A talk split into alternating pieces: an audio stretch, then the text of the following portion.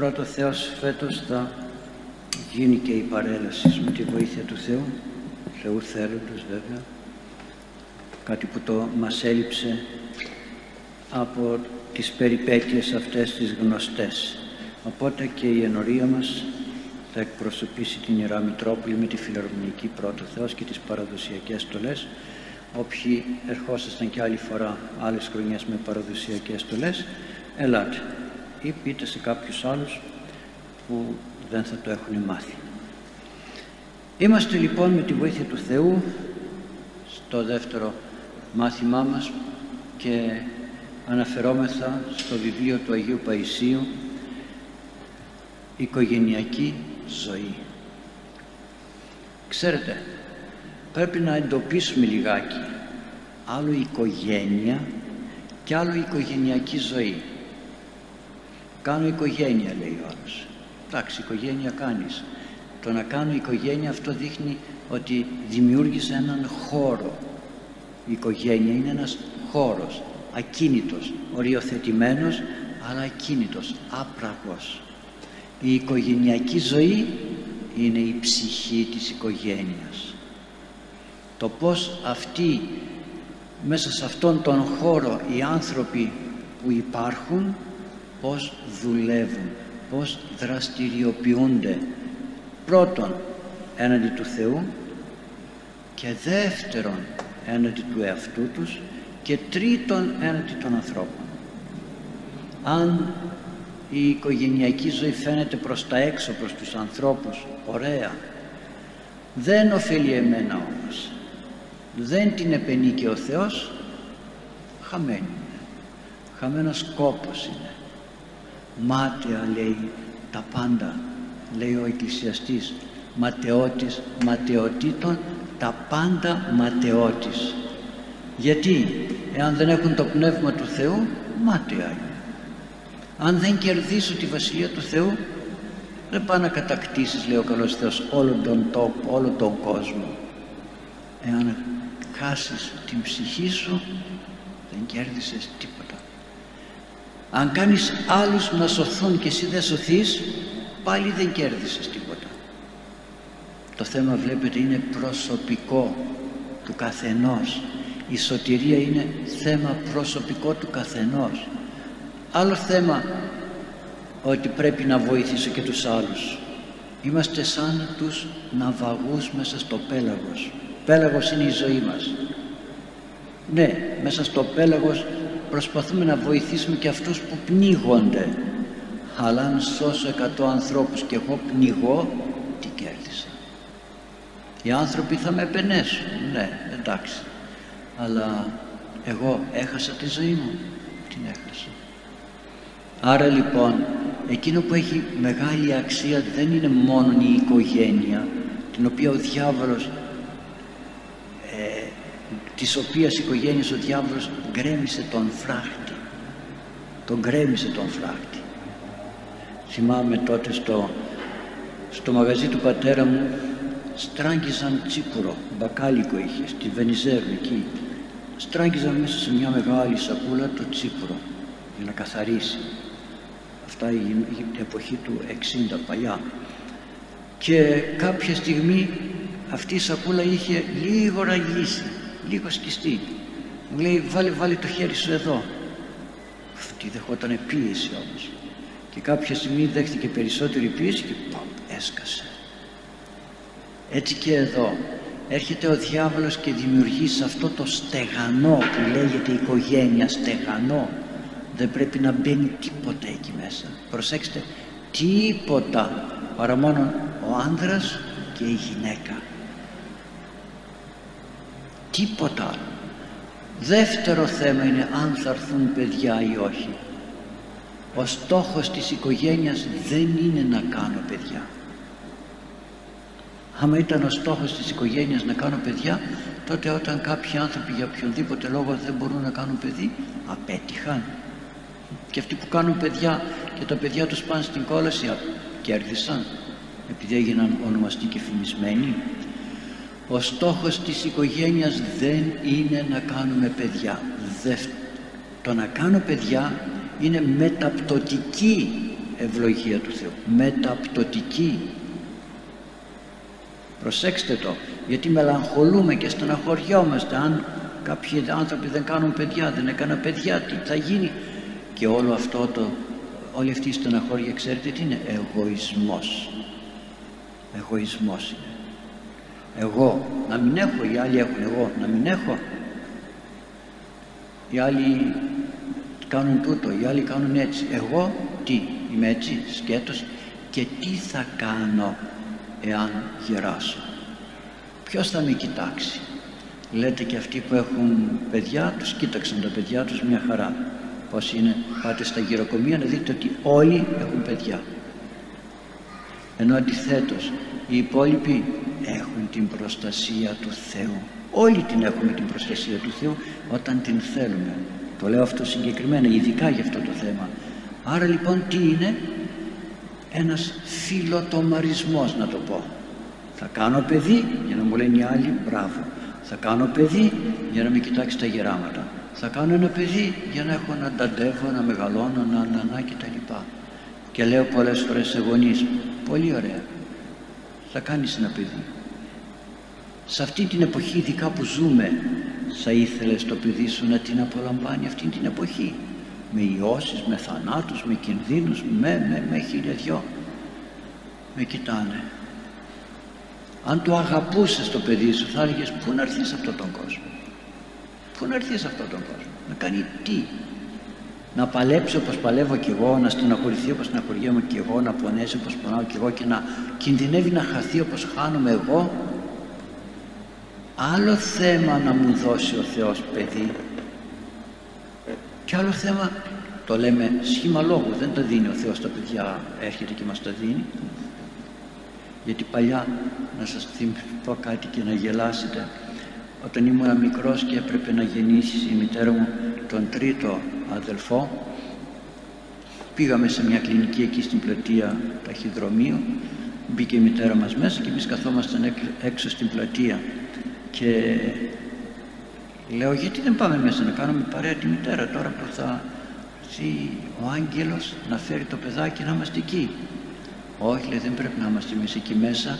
Εμείς θα περιμένουμε έξω. Δεν κάνει να είναι άλλος εκεί μέσα και εγώ καθόμουν εκεί στην πλατεία και κοιτούσα προς την κλινική πως θα έρθει ο άγγελος να φέρει το παιδί. Τι όμορφα τι όμορφα έπαθα τίποτα που, που, άκουσα, που ξέρω τώρα πως έρχονται τα παιδιά. Έπαθα τίποτα. Και σπέβδομαι από μικρά να τα πούμε χαζομάρες χαζομάρες που δεν είναι έτοιμα να τα εισπράξουν. Το παιδί θέλει λίγο φαντασία θέλει λίγο ρομαντισμό οπότε λέει ο πατέρας μου πάμε τώρα μου δεν ήρθε ο άγγελος λέω. Ε, μου λέει μπορεί να ήρθε από την πίσω πόρτα όμορφα είναι. Και γελάω και δεν λέω και εσείς γελάτε και δεν λέω δεν τρέπονται έτσι με κορόιδευαν γιατί, γιατί όλα αυτά είναι αγα, αγάπη. Αγάπη, ομορφιά, ευγένεια αξιοπρέπεια.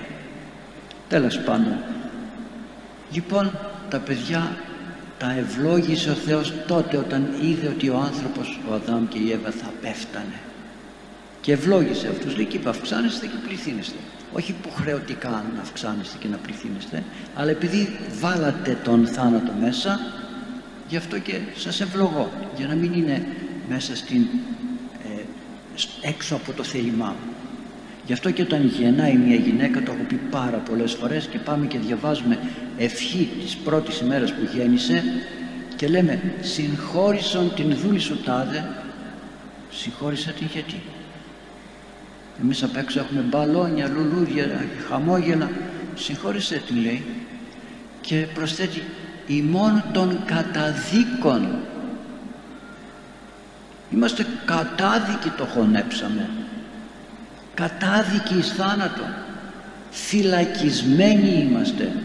Μέσα σε μια ωραία φυλακή γιατί η αγάπη του Θεού την έκανε ωραία αυτή τη φυλακή στην οποία εμείς πέσαμε ξεπέσαμε και έχει κάγκελα, δεσμά τον χώρο και τον χρόνο. Τα κάγκελα αυτής της φυλακής είναι ο χώρος και ο χρόνος. Όπως ο φυλακισμένος δεν μπορεί να δραπετεύσει και να βγει έξω από τη φυλακή έτσι και εμείς δεν μπορούμε να φύγουμε. Να πάω πίσω; Δεν μπορώ. Να πάω μπροστά στον χρόνο; Δεν μπορώ. Να μην είμαι εδώ και να είμαι κάπου αλλού; Δεν μπορώ. Πρέπει να πάρω το αυτοκίνητο να περπατήσω με τα πόδια ή οτιδήποτε άρα λοιπόν είναι αποτέλεσμα πτώσεως. Κατάντημα είναι το ότι γεννιούνται οι άνθρωποι όπως γεννούνται και τα ζώα. Κατάντημα είναι. Θα έπρεπε να γεννιόμασταν όπως οι άγγελοι. Πως οι άγγελοι είναι τόσοι τόσοι. Και γιατί το λέω κατάντημα; Όχι γιατί θέλω να υποτιμήσω την ευλογία του Θεού γιατί αναγκάσαμε τον Θεό να μας δώσει αυτό το δώρο το οποίο εμείς σκορπάμε και ποδοπατούμε ανοήτως με τις ανόητες και διαστραμμένες επιθυμίες μας. Έτσι λοιπόν η οικογένεια είναι ο άνδρας και η γυναίκα με στόχο την σωτηρία τους. Όπου είναι δύο ή τρεις συνηγμένοι στο όνομά μου εγώ εκεί είμαι ανάμεσά τους. Ο μοναχός κάνει μια υπέρβαση αυτής της σχέσεως. Γιατί; Για να παλέψει έχοντας βοηθό του τον φυλακάγγελο και τον καλό Θεό και τους Αγίους γενικά αλλά να παλέψει περισσότερο έξω από τους περισπασμούς του κόσμου.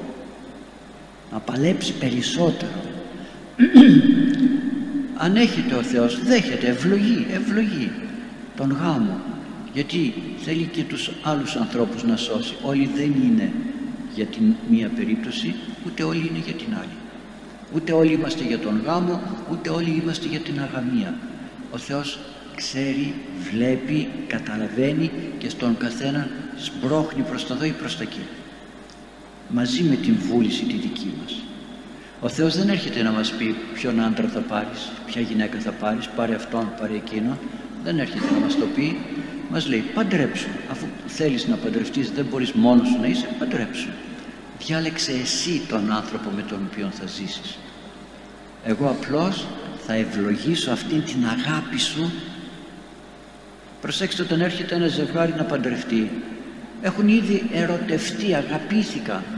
Και αυτήν την αγάπη ο καλός Θεός λέει φέρ την εδώ να την ευλογήσω και λέει πρόσθες αυτής αγάπη πρόσθεσέ τους δέχεται την πρώτη αγάπη την δέχεται και να προσθέσουμε τώρα κι άλλη αγάπη. Ειρηνική αγάπη. Τέλεια. Πιο ωραία πράγματα αυτά. Έτσι μπαίνεις μέσα στο γάμο και να βγεις από την εκκλησία που ευλόγησε ο Θεός και να λες τώρα ξεκινάμε δουλειά τώρα ξεκινάμε δουλειά. Ποια φορά εδώ ήρθε μια ήρθε ένα ζευγάρι να παντρευτεί γνωστό μας ζευγάρι και ήρθε η νύφη εδώ όχι με νυφικό άσπρο και φρουφρού και αρώματα και τέτοια. Ήρθε με μαντίλα και ποδιά. Ποδιά που κάνουν δουλειά στο σπίτι. Όμορφη ποδιά. Την είδα το χάρηκα. Λέω γιατί ήρθες έτσι; Στο χωριό μας λέει έτσι συνηθίζεται να κάνω γιατί; λέω δεν ξέρω μου λέει λέω είναι δείγμα ότι ήρθες για δουλειά. Παντρεύτηκες αυτόν τον άνθρωπο όχι για να πάμε περίπατο και να κάνουμε τις τρέλες μας αλλά μπαίνω στην οικογένεια για να δουλέψω. Πως κάνει η γυναίκα μαζεύει τα μαλλιά της για να ζυμώσει, να σκουπίσει, να καθαρίσει βάζει και την ποδιά. Και το ίδιο θα κάνει και ο καλός Θεός στον Παράδεισο. Το ίδιο θα κάνει. Περιζώσει εαυτόν λέει θα βάλει ποδιά θα περιζώσει τον εαυτό του ο Χριστός και θα περιφέρεται και θα μας διακονεί. Σε αυτό το αιώνιο δείπνο. Τι ωραία, τραπέζι, δείπνο μετά το γάμο πάμε για τραπέζι. Έτσι θα κάνει και η νύμφη, ο νυμφίος Χριστός με την ύφη, την κάθε ψυχή. Αιώνια τραπεζώματα να το πω έτσι πνευματικά που θα γευόμαστε, θα γευόμαστε, θα γευόμαστε και δεν θα τελειώνουμε έτσι λοιπόν μπαίνουμε στην οικογένεια να δουλέψουμε ο άντρας και η γυναίκα. Όταν με το καλό έλθει κάποιο παιδί αυτός είναι ο επισκέπτης. Προσέξτε ο επισκέπτης τον οποίον έστειλε ο καλός Θεός. Πως πήγε η Αγία Τριάδα και επισκέφθηκε τον Αβραάμ εκεί έξω στις σκηνές που ήταν ως τρεις άνθρωποι, τρεις περαστικοί και τον φιλοξ, τους φιλοξένησε αυτή η αγάπη των ανθρώπων του Αβραάμ και της Σάρας τους φιλοξένησε. Και λέει έτυχαν και κάποιοι άνθρωποι λέει ο Απόστολος να φιλοξενήσουν και αγγέλους. Η αγάπη τους τους φιλοξένησε. Έτσι λοιπόν μας στέλνει ο καλός Θεός τον φιλοξενούμενό μας το παιδί μας το αγόρι το κορίτσι και μας λέει φιλοξενήσέ το τώρα εσύ. Μέχρι να φύγει. Μέχρι να φύγει και εδώ τώρα θέλω να μείνω και να πω πότε πότε πρέπει να αρχίσω να αποκτώ εφόδια για το γάμο; Παντρεύομαι ωραία μας τα είπατε. Όλα αυτά όμορφα. Τα εφόδια που πρέπει να έχω. Προετοιμασία για το γάμο. Πολύ ωραία. Προετοιμάζουμε τι εφόδια θα έχω για να μπω στο γάμο; Ξέρετε πότε αρχίζουν τα εφόδια του γάμου; Από την στιγμή που γεννηθήκαμε. Είναι υποχρεωμένοι οι γονείς να με εφοδιάζουν για αυτό το μεγάλο ταξίδι που λέγεται οικογενειακή ζωή. Τι κάνει η μάνα όταν το παιδί θα πάει την άλλη μέρα εκδρομή δεν το ετοιμάζει από την προηγούμενη μέρα το σαντουιτσάκι του, το φαγάκι του, τα ρούχαλάκια του, τα παπούτσια του αν τον είναι και μικρό και δεν μπορεί να τα φτιάξει μόνο του δεν το ετοιμάζει τι έτσι το αφήνει. Άντε τράβα και τελειώσαμε. Ή όταν είναι να πάει στο σχολείο το ίδιο κάνει. Ε, το παιδί μας που έρχεται τι είναι; Τον ταντεύουμε, το χαϊδεύουμε, τον ανουρίζουμε, το παίζουμε. Κολακευόμαστε γιατί είπε μπαμπά, είπε μαμά. Μπράβο λέμε πρόδεψε. Και εκείνη την ώρα θα πρέπει η μάνα και ο πατέρας να πει εγώ προόδευσα ως προς το παιδί μου προόδευσα ή απλώς καμαρώνω και λέω όποτε χαμογελάει γέλασε με κοίταξε έφαγε είπε τούτο έκανε εκείνο και παίζουμε με τι παίζουμε με αυτόν που φιλοξενούμε; Τον φιλοξενούμε σωστά; Θα τον ξεπροβοδίσουμε σωστά; Δεν ξεπροβοδούμε τα παιδιά όταν παντρεύονται; Και πετάνε πέτρα, πετάνε καρβέλι, πετάνε κάτι έξω από το σπίτι, σπάζουν ποτήρι, σου λέει τέλειωσε η σχέση μας με αυτόν τον χώρο, ραγίζανε, τελειώσαμε, φεύγουμε, κάνουμε κάτι δικό μας. Ναι, κάνουμε κάτι δικό μας. Το ετοιμάσαμε. Τι να ετοιμάσουμε; Το παιδί, να σας πω κάτι, ε, γιατί το παιδί, το μωράκι, το πολύ πολύ μικρό, όταν το παίρνει αγκαλιά ένας ξένος κλαίει. Αν το πάρει ο πατέρας δεν κλαίει. Εκτός και αν μεγαλώσει και μάθει και πει όχι δεν θέλω εσένα θέλω τη μάνα από γκρίνια, από ιδιοτροπία. Γιατί δεν κλαίει όταν το παίρνει ο πατέρας; Διότι τον πατέρα τον ακούει από τεσσάρων μηνών και μετά ακούει τον πατέρα αυτή τη φωνή την ακούει συνέχεια να μιλάει με τη μάνα, να μιλάει, να μιλάει, να μιλάει. Άρα σου λέει δικός μας άνθρωπος είναι αυτός και δεν αντιδρά όπως δεν αντιδρά εδώ θα το βλέπετε. Πόσα μωρά έρχονται και κοινωνούν πόσα μωρά. Το λέω το είπα και το ξαναλέω. Αυτά τα μωράκια που έρχονται και κλαίν ξαναήρθαν την άλλη Κυριακή. Με το μυαλό σας κρατήστε το ξαναήρθαν; Όχι. Θα έρθουν τα Χριστούγεννα πάλι και θα αρχίσουν πάλι να γκρινιάζουν, να φωνάζουν, να τσιρίζουν λες και ποιος ξέρει τι γίνεται. Γιατί το κάνουν; Γιατί αυτόν τον χώρο δεν τον γνώρισαν.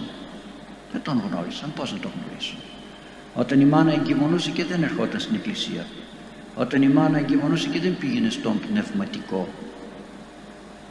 Άρα λοιπόν αυτό το παιδάκι τι κάνει; Δεν έχει ακούσει αυτούς τους θορύβους. Σου λέει που με έφερες εδώ μέσα; Τι είναι αυτή η θόρυβη άγνωστη δεν έχουν τυπωθεί μέσα πάμε στον ιερέα. Έρχονται σε μένα προσωπικά εκτός της Λειτουργίας μόλις με βλέπουν τρομάζουν. Α, τσιρίζουν. Γιατί επειδή έχω γένεια γιατί κάποια άλλα παιδάκια με κοιτάνε απλώς με κοιτάνε κατάματα. Τα παιδιά δεν τρέπουνε σε κοιτάνε κατάματα. Ενώ εμείς τρεπόμαστε να κοιτάξουμε τον άλλον κατάματα. Τα παιδιά κοιτά, γιατί είναι απονήρευτα, αγαθά, ευλογημένα, ωραία. Σε κοιτάνε και τα κοιτάς και κάποιοι μη κρύβονται στον νόμο της μητέρας. Δεν κλαίνε, δεν τσιρίζουν. Σου λέει αυτή τη φωνή την άκουγα, είναι γνωστή φωνή. Αλλά πως ψάχνει να δει ποιος είναι αυτός γιατί αυτός είναι έτσι και οι άλλοι είναι αλλιώς. και όταν έρχονται να κοινωνήσουν ακόμη και να αντιδρούν στην αρχή γιατί μπαίνει και ο πειρασμός μετά. Προσέξτε μπαίνει και ο πειρασμός. Ο διάβολος πιάνει δουλειά αμέσως μόλις γεννηθεί το παιδί. Πιάνει δουλειά σου λέει μην χάσουμε ευκαιρία. Είχα μία φορά σε ένα χωριό εκεί στην Κατερίνη που έκανα ομιλίες τις Κυριακές και μου είπανε θα βαπτίσουμε το παιδάκι μας ελάτε και πήγα. Τι τσίριγμα έκανε διάβαζα τα κατηχούμενα έξω. Τι τσίριγμα έκανε φώναζε δεν ήθελε αντιδρούσε δεν δεν. Μου λένε συγγνώμη μην ασχολείστε λέω. Τσιμουδιά ακούστε τις προσευχές προσευχηθείτε και μην ασχολείστε γιατί μόλις τελειώσαν οι εξορκισμοί και έμπτυσαν αυτόν και φτύστον που λέει εκεί και τα λοιπά φύσα και φτύσε και, και αποτάσσει το σατανά μόλις τελειώσαν αυτά. Μαχαίρι. Μαχαίρι το τσίριγμα. Τι νομίζετε δεν δουλεύει ο διάβολος δεν τσιγκλάει ο διάβολος. Σου λέει κάνε ασαματά κάνε τούτο κάνε εκείνο να μην προσευχηθούν καλά οι άνθρωποι. Να μην είναι προσεκτικοί ώστε να μην είναι στα χέρια μου. Γιατί όσο, καλά, όσο πιο καλά προσευχόμαστε τόσο ο διάβολος δεν έχει δυνατότητα να έρθει και να μας κάνει ζημιά γιατί μένει ο φύλακας μας άγγελος εδώ κοντά έτσι λοιπόν υπολογίζουμε ότι ο διάβολος αναλαμβάνει δουλειά στο παιδί μας. Ρώτησα και το έχω πει κι άλλη φορά και το επαναλαμβάνω γιατί είναι ουσιαστικά αυτά. Ρώτησα ανθρώπους και είπα εμείς όταν γεννιόταν τα παιδιά εσείς παλιοί το θυμόσαστε τα φασκιώναμε τα φασκιώναμε. Λέω γιατί τα φασκιώναμε τότε για να έχουν λέει ίση, ίση μέση και τώρα που δεν τα φασκιώνουν τώρα δεν φασκιώνονται τα παιδιά τα αφήνουν. Έπαθαν τίποτα αρρώστησαν, χάλασαν δεν έπαθαν τίποτα. Δεν τα φασκιώναν οι άνθρωποι για αυτόν τον λόγο. Επειδή μέσα στην κοιλιά της μάνας είχε περιορισμένες κινήσεις. Ε παιδό σου λέει κάτσε φρόνημα κλωτσάει δεν κλωτσάει εκεί μέσα είσαι. Δεν έχεις να πας πουθενά. Τώρα που γεννήθηκε πάλι πρέπει να του μάθουμε ότι υπάρχουν όρια στα χέρια και στα πόδια. Δεν μπορείς να κάνεις ό,τι θέλεις υπάρχουν όρια, υπάρχουν περιορισμοί. Πρέπει να δαμάσουμε την ψυχή την βούληση, την νόηση, το συνέστημα. Το σώμα το δαμάζουμε, το ντύνουμε, το πλένουμε, το ταΐζουμε την ψυχή ποιος την δουλεύει την ψυχή; Τα βάζανε λοιπόν τα παιδάκια εκεί και μάθαινε το παιδί να είναι εκεί υποταγμένο αναπτυσσόταν η υποταγή και η υπακοή του παιδιού. Δεν άφηνε να φύγει. Πως κάνουμε στα λουλούδια κόβουμε τα λέμαργα. τα κόβουμε. Δεν τα αφήνουμε να μεγαλώσουν γιατί κάνουν ζημιά στο φυτό. Κόβαμε τα λέμαργα. Και το παιδί ήδη ξεκινούσε με τι; Με την συνήθεια να υπακούει να υπομένει. Γιατί όταν το έχεις εξειδεμένο φασκιωμένο τι έκανε κοιμόταν. Δεν κουνιότανε δεν άπλωνε τα χέρια από εδώ και από εκεί. Ό,τι γίνεται στο σώμα γίνεται και στην ψυχή να το ξέρετε. Δεν είναι κάτι άλλο η ψυχή και κάτι άλλο το σώμα αυτά είναι αποτυπωμένα και τα δύο μαζί. Γι' αυτό και όταν πεθάνει ο άνθρωπος μπορεί να έκανε ένα έγκλημα να έκλεψε με το χέρι έκλεψε. Η ψυχή τιμωρείται. Τώρα κρίνεται να το πω έτσι όχι τιμωρείται θα, θα τιμωρηθεί και το σώμα και η ψυχή αλλά η ψυχή κρίνεται. Γιατί το έκανες αυτό τι θα πει κανείς το χέρι το έκανε εγώ δεν το έκανα. Τιμωρείται.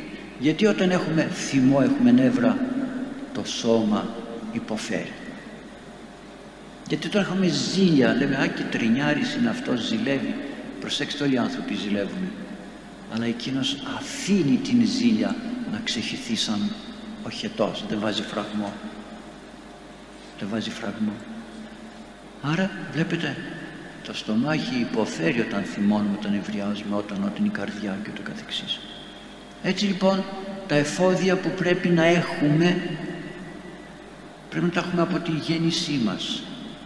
Ωραία είμαστε μεγάλοι. Θα ξαναγυρίσουμε πίσω να ξαναγεννηθούμε όπως λέει ο, ο Νικόδημος ο βουλευτής των Ιησού Χριστό. Ναι λέει ξαναγεννηθήκαμε με τη βάπτιση. Τι κάνουμε; Άντε και γεννηθήκαμε ή βαπτιστήκαμε μεγάλοι. Ξαναγεννιόμαστε κάθε Κυριακή που πάμε στην Θεία Λειτουργία και κοινωνούμε. Θα κοινωνούμε. Μια καινούρια βάπτιση είναι που, βάπτισης όχι σαν εκείνη που συγχωρεί τα πάντα που συγχωρεί βάπτισης η πρώτη αλλά μια κάθαρσης γιατί η βάπτιση εκείνη αυτό έκανε. Καθάρισε μέχρι και το προπατορικό αμάρτημα όλα τα κρέμισε. Έμειναν όμως τα σπόρια της αμαρτίας. Ε, αυτά τα σπόρια με την Θεία Κοινωνία, με την εξομολόγηση και με τον εκκλησιασμό, με τη μελέτη του Λόγου του Θεού, τι κάνουν, κόβονται. Κόβονται, οργώνουμε το χωράφι, το οργώνουμε, το οργώνουμε, το οργώνουμε, δεν βγάζει αγριάδα. Άμα το αφήσεις θα βγάλει και αγριάδα και ζυζάνια και χίλια δυο άλλα πράγματα. Άρα λοιπόν βλέπετε τα πρώτα εφόδια τα παίρνουμε τότε. Και αν δεν τα πήραμε έχουμε ευκαιρία και τώρα να αρχίσουμε να τα παίρνουμε. Πιο δύσκολα τώρα πιο δύσκολα διότι όσο μεγαλώνουμε και, γι... και αγγυλώνεται το σώμα μπορώ εγώ να πηδήσω από εδώ και κάτω θα σκουμπιχθώ. Όταν ήμουν παιδί όμως μπορούσα άρα όπως το σώμα δεν μπορεί να ανταποκριθεί σε κάποια πράγματα έτσι και η ψυχή δεν μπορεί να ανταποκριθεί δεν μπορεί να παλέψει αν δεν έχει μάθει να παλεύει από μικρή. Δεν είναι έτσι σχήμα λόγου που λέμε ότι τα παιδιά πρέπει να τα παιδαγωγούμε από μικρά. Θέλει όμως τρόπο. Θέλει τέχνη θέλει ευστροφία θέλει εξυπνάδα. Άρα λοιπόν τα εφόδια που πρέπει να έχουμε μέσα στην οικογένεια άντε δεν είμαστε παιδιά είμαστε μεγάλοι τουλάχιστον τώρα ξεκινάμε. Ας το πούμε έτσι τώρα ξεκινάω τελείωσα ξεκινάω.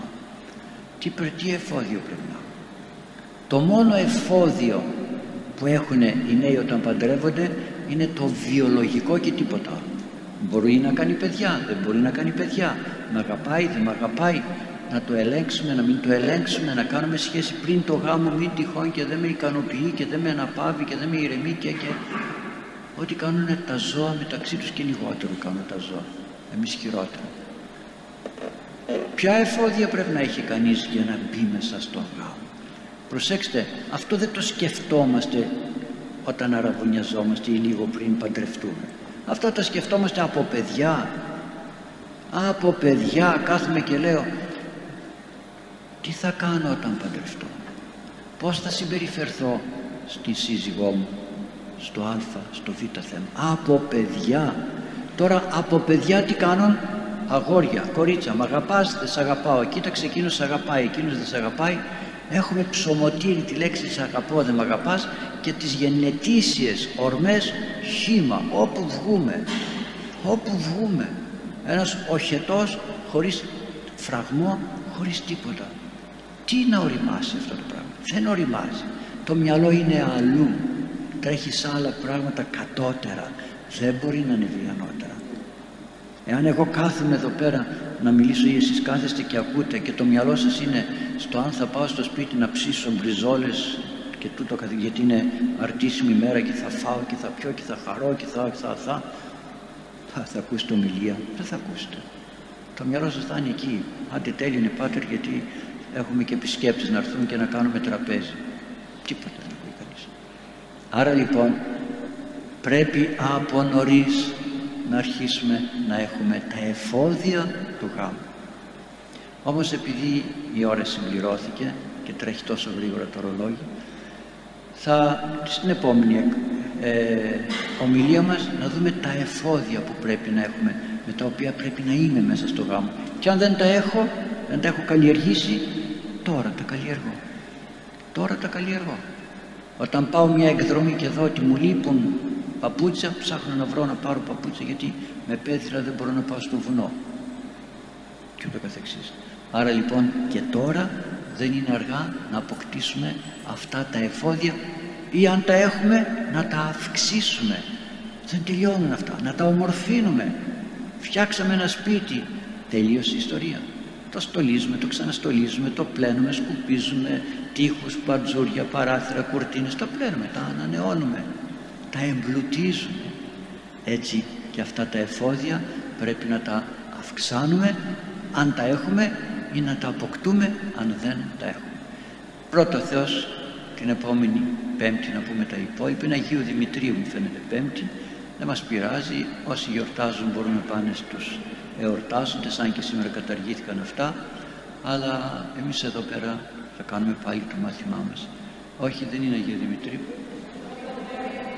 Τρίτη Αγίου Δημητρίου. Πέμπτη 28η. Ναι. Ε, συγγνώμη, γιατί τώρα θυμήθηκα που πρέπει να πάμε Βόλο. Ο Δημητρίο, ο Δημητριάδος κάνει μια λιτανία εκεί με τους ιερόπαιδες και μας κάλεσε να πάμε με τη φιλαρμονική. Ναι, κύριε, πώς γίνεται τώρα που θα είμαι εκεί. Ναι, είναι 28η. Δεν έχουμε πρόβλημα. Το πρωί την παρέλαση και το απόγευμα εδώ την ομιλία μας. Να είστε καλά, να σας ευλογεί ο καλός Θεός. Καλό ξημέρωμα. Διευχών των Αγίων Πατέρων ημών. Κύριε Ιησού Χριστέ ο Θεός, ελέησον και σώσον ημάς. Αμήν.